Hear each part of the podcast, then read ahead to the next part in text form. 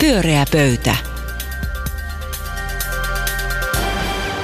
Pyöreässä pöydässä tänään Maija Vilkkumaa, Juha Itkonen, Pekka Seppänen, sanavapauden, sanoisinko ritarit. Minun nimeni on Ruben Stiller ja tuuraan Aaltosetälän Paulia, joka älkää pelätkö, kyllä palaa tänne varmaan seuraavalla viikolla.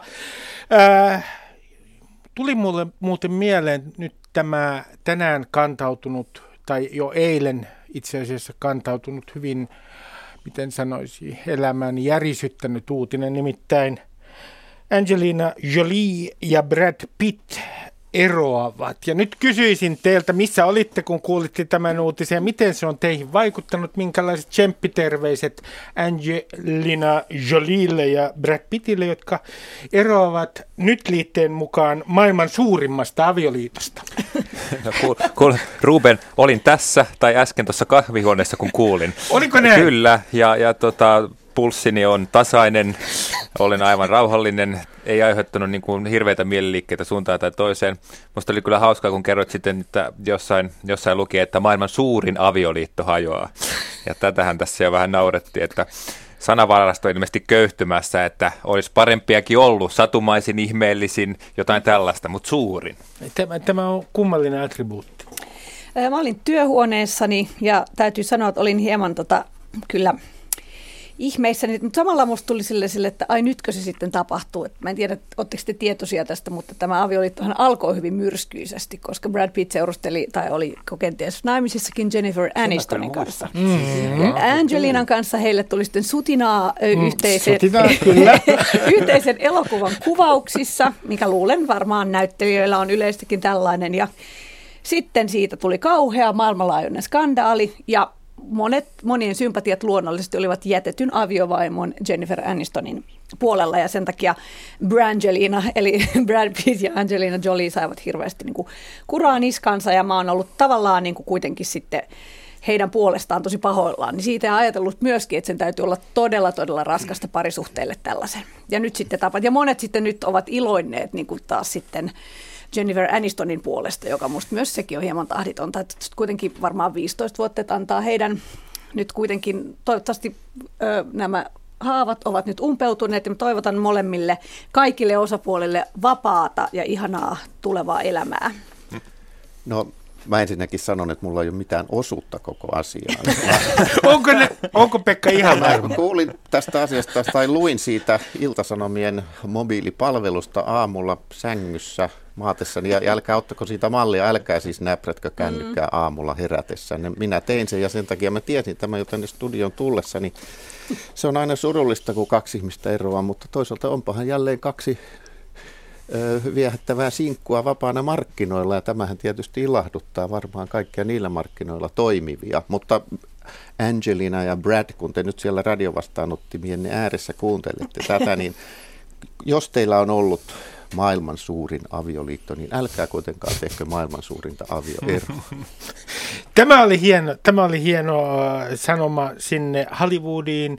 Äh, ja ensimmäinen aihe, Pekka, se on sinun vuorosi. No se ei tietenkään ole aivan yhtä tärkeä ja suuri kuin tämä äskeinen pienehkö lyhyt keskustelumme, mutta monet ovat seuranneet loppuun kesällä alkanutta keskustelua suomalaisten urheilumenestyksestä. Nimittäin Rio de Janeiron olympiakisoissa suomalaiset menestyivät joidenkin arvioiden mukaan kovin kehnosti. Jotkut ovat jopa kutsuneet suomalaisten esiintymistä flopiksi eli siis täydelliseksi epäonnistumiseksi. Ja tätä on ruodittu ja ruodittu, mutta sitten oli tulossa kuitenkin jääkiekon World Cup, johon kaikkien jääkiekkoilevien kansakuntien parhaat pelaajat ovat jälleen kerran kokoontuneet. Ja Suomihan on, kuten kaikki muistavat, näissä turnauksissa, joissa kaikki parhaat pelaajat ovat olleet mukana. Suomi on menestynyt paremmin kuin mikään muu maa, saanut enemmän mitaleita kuin mikään muu maa. Ja sehän oli tietysti odotettavissa nytkin, mutta kuten viime yönä Suomi-Ruotsi-ottelua seuranneet tietävät, Suomi on kaiken todennäköisyyden mukaan ulkona loppupeleistä, eli menestystä ei tullut. Ja vielä kaiken kruunuksi aina luotettava Suomen naisten jalkapallomaajoukko hävisi eilen viimeisen EM-karsintaottelunsa eikä pääse EM-lopputurnaukseen. Eli sekin kortti petti, että menestystä ei tule nyt mistään.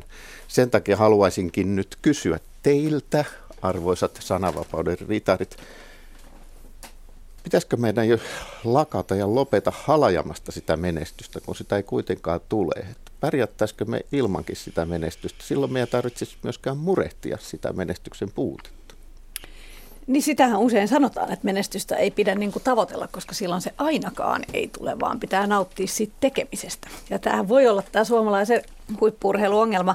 Mä tota seuraan ehkä tulee teille yllätyksenä. Seuraan todella vähän urheilua ylipäätään, mutta että näistä ö, viime aikojen tapahtumista mulle on jäänyt sellainen mieleen, että Petteri Sihvonen syytti ö, akateemisia äitejä siitä, että he ovat pilanneet suomalaisen huippurheilun. Kaikki pelaa vaatimuksillaan. E, eli paapomalla Joo. omia lapsia. Joo, muistaakseni. Onko he pelan, pilanneet jalkapallon vai, vai ylipäätään kaiken? En muista. Ja toinen oli erityisesti, sitten, mutta sitten kaiken myös. Jääkiekon ja jalkapallon ja kaiken mm. muunkin, joo. Ja sitten tota Jukka Jalonen ja hänen pelattiin sukkahousut päällä kommentti. Niin nyt mm. näille kahdelle äijälle, vähän en itse siis olisi suostuisi olemaan soccer mom, vaikka mulle maksettaisiin siitä, kun se kuulostaa todella rasittavalta asialta. Siis. Mutta nämä äidit itse, jotka ovat niin kuin paljon venyneet viemällä lapsia harrastuksiin, niin sanovat, että eivät he kyllä vaikuta ollenkaan siihen, että kuka pelaa missäkin, että kyllä he jättävät sen valmentajalle, että nyt meni kyllä niin kuin Petteri Sihvosen syytösen senkin ihan väärään paikkaan. Sen lisäksi minusta nämä muutenkin ikään kuin tämä on jotenkin tosi ankeeta, että tällaiset niin kuin huonot häviäjät ei niin kuin rupea heittää tällaista sovinistikorttia, niin mä sanoin, että pitäkää tunkkinne. Jos vähempää kiinnostaa, niin kuin, menkää sitten silleen jotenkin, jääkää, jääkää kotiin itkemään. Että jos, tää on niin kuin, jos, jos tossa on se niin kuin tsempin jotenkin määrä. Voidaanko niin. tämä kiteyttää, Maija, sillä tavalla, että sedät itkee taas ihan turhasta? No sedät, sedät Tämä itkee ja syyttävät kerä, niinku muita ihmisiä. Kyllä niin. tuolla provokaatiollaan. Mun mielestä niin, no okei, okay. voi olla, että tämä oli hänen tarkoituksensa, mutta mm. oli siinä selvästi musta semmoista aitoa kiukkuukin siellä Oli varmasti. takana. Kyllä, kyllä. Siis mitä, pitääkö lakata tavoittelemasta menestystä urheilijoiden? Ei missään tapauksessa pidä musta lakata, eikä urheilujohteen, näiden kaikkien valmentajien, se on menestyksen tavoittelu tietysti silleen niin kuin ei pakonomaisesti, vaan ilon kautta on koko urheilun idea. Sen sijaan kansakuntana tietenkin pitää. Totta kai. Sehän on ihan naurettavaa, että me tavoitellaan sitä menestystä ja käytetään sitä minkäänlaisena mittarina mistään. Niin kuin urheilu. Siis mä katsoin niitä Rion olympialaisia ja sen jälkeen sitä niin kuin, tota, jälkipyykkiä. Sitten siellä oli niin kuin, otsikoita, että pelastaako keihäskisa vielä meidät. No ei todellakaan pelasta. Siis joku yksi keihään pronssi, come on. Ja niin kuin sitten ylipäätään. Saamme yhden pronssin jostain, se muuttaa kaiken. Ja vaikka oltaisiin saatu kymmenen mitalia, niin ihan samassa jamassa oltaisiin kansakunta. Kyllä mä väitän, että tämä tavallaan niin semmoinen ajatus siitä, että, että urheilumenestys pelastaisi kansakuntan, tämä on kyllä vanha-aikainen. Tämä on niin kuin siis ehkä sellainen, mihin nämä nykynatsit haikailee niin kuin sen aikainen tavallaan 40-luvun. suoraan sanoen, niin kuin, kyllähän se oli tätä, niin kuin, en mä ole nähnyt kenenkään kaksikymppisen kirjoittavan tuollaisia kirjoituksia, että niin kuin, olipas nyt surkea menestys, jos kyllä se oikeasti on niin kuin vanhempien ikäpolvien oh. ajatus. Niin, no hyvä. Tähän tuli sillä selväksi, ei tarvitse, mutta, mutta, mutta voisiko sitten silti ajatella, että sit on hyvä, että tulee tänne, onhan puhuttu, että mun sukupolvet, kun mä ollut lapsi, niin Lasse Viren voitti 10 000 Muistan. Münchenissä. Ja kyllähän se, eikö Ruben nostattanut aika Nostatti. lailla omaakin itsetuntoa. Vieläkin nostattaa. No, siis... Ja monet saivat aivan uutta Kats, virtaa jääkiekon MM. Sen Kyllä, takia tekin molemmat olette noin hirveän hyvässä kunnossa edelleen ja juoksette niin paljon. Kiitos tästä. niin, mutta huomaat, että se itsetunto on kuitenkin kohdallaan, koska niin. Lasse voitti. Mutta, mutta mikä, kun tämä, Maija jo aloitti ja Juha jatko, niin mikä Pekka sun mielestä on syy siihen, että nyt tulee turpiin siis koko ajan? Tehän on tavallaan ajan kuvakin, että Suomi saa nyt niin taloudessa kuin urheilussakin turpinsa koko ajan. Mi- mistä syystä tämä tappioputki? No jos nyt ihan vakavasti pitää sanoa, niin kyllähän se tietysti johtuu osittain siitä, että muuallakin nykyään harrastetaan urheilua ihan vakavasti. Että vuonna 1912 Tukholman olympiakisoissa suomalainen Ernst Krogius miehistöineen saavutti purjehduksessa pronssia. Eli tuli kolmanneksi, koska oli kolme osanottajaa koko kilpailussa, niin kyllähän se hiukan tietysti vaikeuttaa, kun nykyään siellä on kaikista muistakin maista. Mutta toinen on kyllä se, että, että suomalainen urheilua seuraava väki on pikkusen niin kuin laskutaidotonta. Et, koska Suomi on niin pieni maa, niin, niin tilastollisesti se menestys saattaa heittelehtiä hyvin paljonkin. Vähän samalla tavalla kuin tässä, oliko se viime vuonna Enontekiön erälukio oli Suomen paras lukio, koska siellä oli vain yksi oppilas, joka pärjäsi hyvin. Ja sitten tänä vuonna se ei vastaavasti ollut ollenkaan hyvä, koska siellä ei sitten ollut se sama oppilas. oppilas.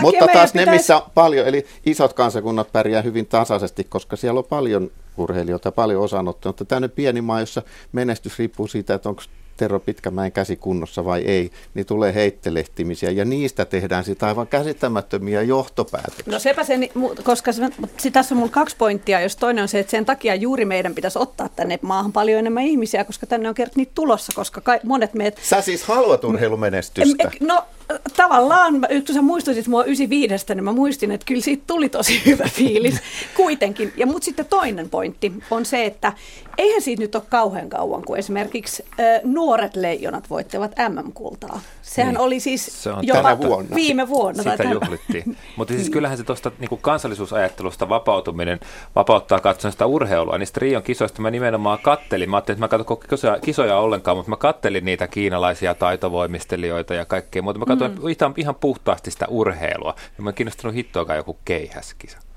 Mutta jos Suomen vesipallojoukkue olisi päässyt finaaliin, niin olisi Olisin katsonut. Se olisi ollut kivaa. Siis aina, aina menestyvän urheilijan, hyvän urheilijan katsominen on mukavaa. Ja se on pieni bonus, jos se on suomalainen. Pyöreä pöytä. Urheilujohtajat, olkaa kuulolla. Te saitte varmaankin paljon vinkkejä, Mika Kojonkoski muun muassa, jota on kovasti haukuttu. Mutta nyt on, mennään ihan toiseen asiaan, on Maijan vuoro. Joo, tämä on tämä päivän polttava asia, eli niin sanottu asema-aukion kuolema, tai en tiedä kutsutaanko sitä sillä nimellä yleisesti, mutta siis SVL eli Suomen vastarintaliike piti jonkin aika sitten Helsingin asema-aukiolla tällaisen pienimuotoisen mielenosoituksen. Siellä oli liput ja jaettiin jotain lentolehtisiä ja sitten siitä käveli ohi ihminen, jota, joka oli hyvin paljon heitä vastaan ja tuli soittamaan suutaan, ilmeisesti myös sylkäisi päin, jolloin SVL-aktivisti sitten ilmeisesti käsittääkseni potkaisi häntä rintaan tai tönäisi sillä seurauksella, että tämä suunsoittaja kaatui katuun, jäi siihen makaamaan verissä päin, vietiin sairaalaan, josta kotiutettiin, mutta myöhemmin kuoli. Ja nyt tästä on sitten, olette varmaan kaikki kuulleet tästä, me täällä. Kyllä. Ja myöskin siellä radiovastaanottimien ääressä Lähinnä nyt tästähän on tämä, että millä kaikilla tavoilla tähän voisi suhtautua ja millä kaikin tavoin tähän on suhtauduttu. Et yksi tällainen niin kuin aika semmoinen päällä, päällä oleva juttu on se, että miten ylin valtiojohto on siihen suhtautunut, eli ulkoministeri ja pääministeri. Sieltä on tullut kommenttia, mutta aika myöhään on tultu vähän erila, erikoisia rinnastuksia blogeissa. Ja Esimerkiksi Anu Koivunen on sanonut, että hänen mielestään pääministeri on rähmällään sen kansanosan edessä, jotka syyttävät maahanmuuttoa kaikista suomalaisista ongelmista. Niin, ja mä, mun täytyy sanoa, että mulla on samanlainen olo tästä tilanteesta kuin Anu Koivusella. Mutta mä haluan kysyä, että mitä mieltä te olette? Onko tässä nyt, ollaanko me natsien vietävänä vai, vai onko tässä vain mielipiteen vapauden ilmaisemisesta ja onnettomuudesta kyse? No en mä nyt vielä menisi väittää, että Suomen pääministeri on natsien vietävänä aivan tämän näytön perusteella. Etkö? En menisi. Minä menisin. Perustele lisää. No siis just, mä perustelen sitä just sillä lailla, että mun mielestä hän ei edelleenkään Tähän liittyy myös se, että monet siis persukansanedustajat, heillä on näkyviä kytköksiä erilaisiin tällaisiin natsijärjestöihin. Nykyään heitä ilmeisesti voi sanoa natseiksi ihan avoimesti, toisin kuin aikaisemmin, jolloin siitä saattaa saada kunnianloukkaussyytteen, koska SVL on avoimesti kansallissosialistinen järjestö. Se on uusi natsistinen järjestö. kyllähän kyllä. se on aika jännä, kyllähän tämä on niin kuin tosi paljon muuttunut tämä niin kuin ilmapiiri täällä, ja mä olen sitä mieltä, että pääministeri Sipilä ei sitou, niin kuin ikään kuin irtaudu tarpeeksi tästä jengistä. Ja sitten sen lisäksi, että täällä ulkoministeri saa puhua kaiken maailman, että kyllä me harjataan nämä tyypit. Kuka ei tiedä, mitä se tarkoittaa se harjaaminen, että onko se positiivista vai negatiivista. Että tätä tätä, niin kuin, tätä irta, irtisanoutumista ei ole musta tarpeeksi niin. ilmassa. Tässä on jännittävää tämä keskustelu sinänsä. Että jos niin oikein kylmästi katsoo, niin siinähän on tapahtunut niin, että yksi, yksi ihminen, joka siis tämä epäilty, mm-hmm. on ilmeisesti myöskin aikaisemmin syyllistynyt useisiin väkivaltarikoksiin, joilla ei ole ollut mitään tekemistä minkään poliittisen tai vastarintaliikkeen kanssa. Eli saattaa olla, että meillä on tässä yksi yksilö, joka hikeentyy helposti turhan matalalla kynnyksellä ja sitten on onnettomia yhteensattumien kautta päätynyt näin, että mä mietin, mietin tässä vain ihan analogisesti, että jos, jos tämä mielenosoitus olisi ollut vaikka jonkun miten mä sanoisin, yhteiskuntakelpoisen yhdistyksen tai jonkun vaikka poliittisen puolueen nuorisojärjestön mielenosoitus, ja olisi käynyt täsmälleen samalla tavalla, niin miten siihen olisi silloin reagoitu ja milloin siihen, olisiko siihen pitänyt reagoida jotenkin eri tavalla?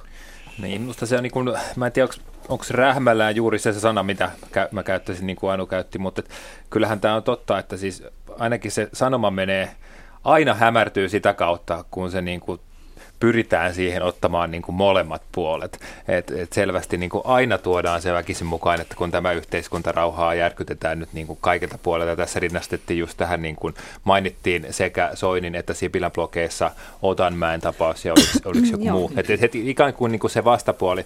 Ja tämä on niin kuin tavallaan se kyllä sama häiritsevä juttu, mikä on vaikka Yhdysvaltain presidentinvaaleissa, että niin kuin Trump ja Clinton on tavallaan samalla viivalla jossain vaiheessa, ja nyt kun pyritään tavallaan niin kuin objektiiv- objektiivisuuteen, vähän niin kuin journalismi pyrkii ja näköjään poliitikot niin kuin tasapainoilussaan pyrkii, niin silloinhan aina se niin kuin käy niin, että se jana määritetään jotenkin niin, että se ääriosapuoli, se oikeasti niin kuin häirikkö, se saa etua siitä. Se asettuu niin kuin neutraalimmaksi kuin se oikeasti on. Ja tätä strategiaa nämä käyttää kyllä niin kuin mun mielestä huolimattomasti. No. Joo, tämä Otanmäen tapaushan oli siis sellainen, jossa maahanmuuttaja Tapp- kaksi, kaksi maahanmuuttajaa tappoi suomalaisen kajaanilaisen. Epä, heitä epäillään siitä, niin, kyllä. Niin, anteeksi, kyseessä on vielä epäily. Mutta tota noin, tästä tota noin, tässä on just tämä, että näitä asioita verrataan, niin niissähän on se niin kuin tosi iso ero, että tämä kuitenkin, koska no, tässä Pekka sanoi epäilyksiä, että ehkä tässä meillä onkin vaan niin kuin, ikään kuin kuumakalle tyyppi, joka on väkivaltainen ja sillä ei ollut mitään tekemistä tämän niin kuin lipun heiluttelun kanssa, että ei olisi ollut poliittisesti motivoitunut. Mutta Musta näyttää kuitenkin monelta muulta kannalta, että tämä oli poliittisesti motivoitunut toisin kuin tämä Kajaanin tapaus, joka oli todella valitettava ja verityö.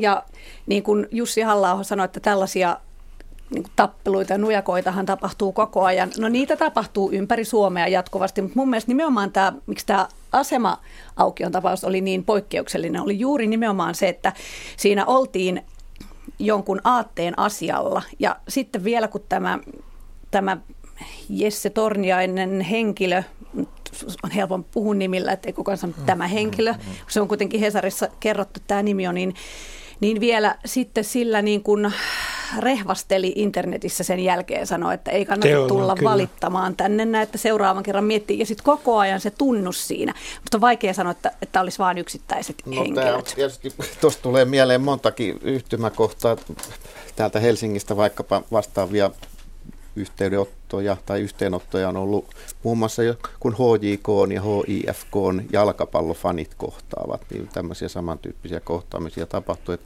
mä taas olisin vähän niin kuin vastakkaista mieltä kuin Maija, että se Otanmäen tapaus on poikkeus, koska siis tämä tämä Helsingin asema-auki on kuolemassa. Tämä on tyypillinen tapaus, jossa syyllinen on suomalainen, kanta, saako sanoa kantasuomalainen? Kantasuomalainen, valkoinen suomalainen aikuinen mies. Eli sehän niin kuin on se tyypillinen tapaus. Ja vielä siihen, niin kuin, jos se niin kuin minkäännäköistä järkeä, vaan se on pelkkää niin kuin tuommoista häiriökäyttäytymistä. Mutta kuitenkin siis natsien mielenosoitus Rautatien torilla.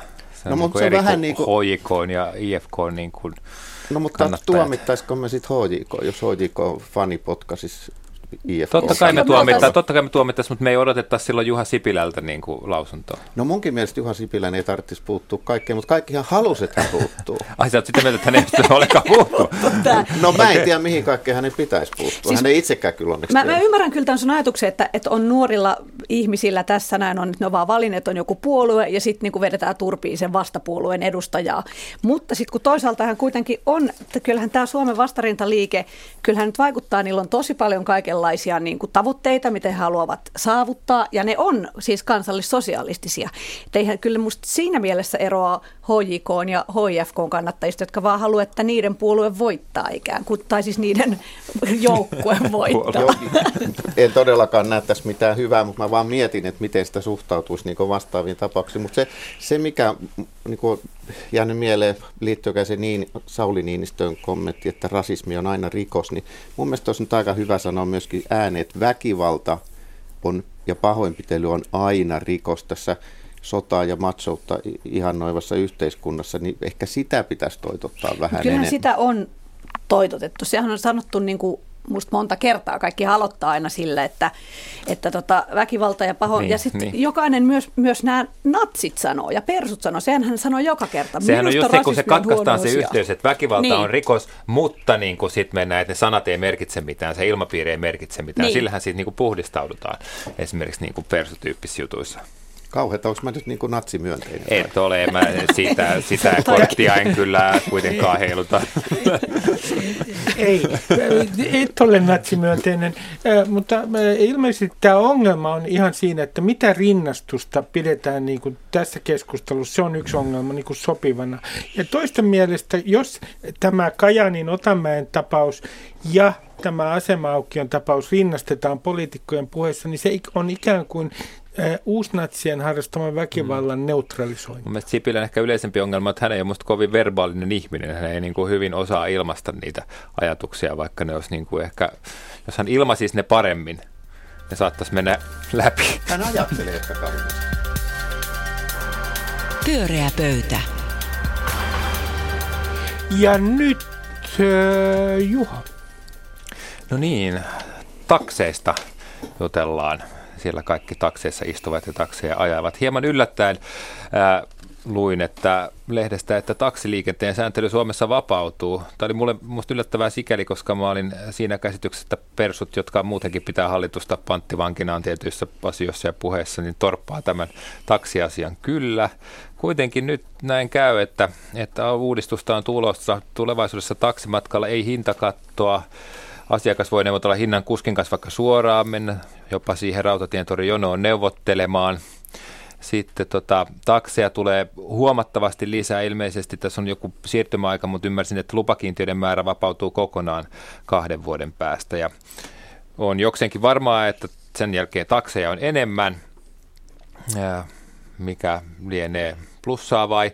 Ja sitten toisaalta tietty selkeys katoaa että kun sä menet taksiin, niin sä et tiedä, että tämän verran se maksaa ja muuta.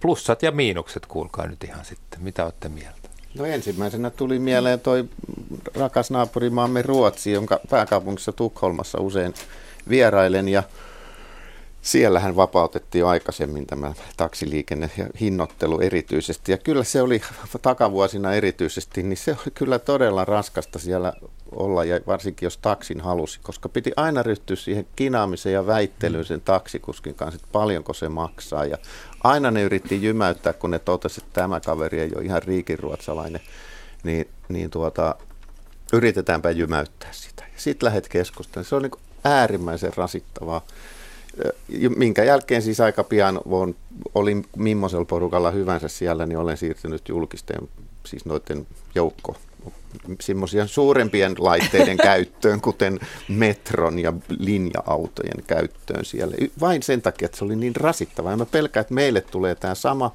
Ja, ja tota, mä oon sentään vielä jollain tavalla järjissäni ja jaloillani oleva keskikäinen mies, mutta kyllä mua kauhistuttaa ne vanhukset, joita tullaan niinku huijaamaan sitten lähivuosina taksikuskien toimesta. Anteeksi, nyt ei tiedäkään teidän, jotka nyt siellä ajatte, vaan niiden, jotka ilmestyvät markkinoille. Joo, siis mun mielestä tämä oli ihan niinku säälittävä tämä uudistus. Tämä alkoi hyvä, tämä olisi voinut olla hyvä tämmöinen niinku ihan